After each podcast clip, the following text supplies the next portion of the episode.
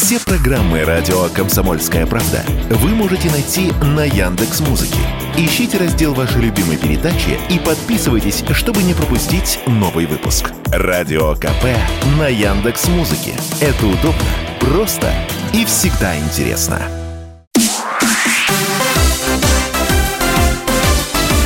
Новости спорта. Московский «Спартак» уступил нижегородскому «Торпедо» со счетом 1-2 в серии буллитов в гостевом матче регулярного чемпионата континентальной хоккейной лиги. У победителей отличился Михаил Орлов, в составе проигравших шайба на счету Ильи Ковальчука. Победный буллит забросил Василий Атанасов. 40-летний Ковальчук забросил шайбу во втором матче подряд после возобновления карьеры. «Торпедо» прервало пятиматчевую победную серию «Спартака». У нижегородцев 7 побед в 8 последних встречах. «Спартак» продолжает занимать первое место в турнирной таблице Западной конференции. «Торпедо» расположилась на 5-й строчке.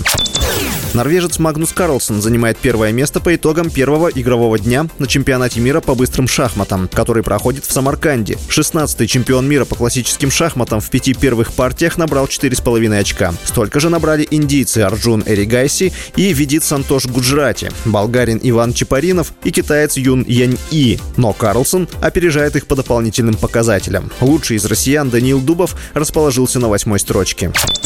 МВД объявила в розыск титулованных российских фехтовальщиков Сергея Биду и его супругу Виолетту, следует из базы данных ведомства. По какой статье Уголовного кодекса России разыскиваются шпажисты, в карточке не уточняется. Сергей Бида – серебряный призер Олимпиады в Токио в командном турнире. Вместе с женой, призером чемпионатов мира и Европы 2019 в командах Виолеттой, в этом году они переехали в США и сейчас живут в Калифорнии. До отъезда Сергей Бида числился в «Динамо» и имеет звание прапорщика Росгвардии. Виолетта Бида была действующей военнослужащей Минобороны в ЦСКА. С вами был Василий Воронин. Больше спортивных новостей читайте на сайте sportkp.ru.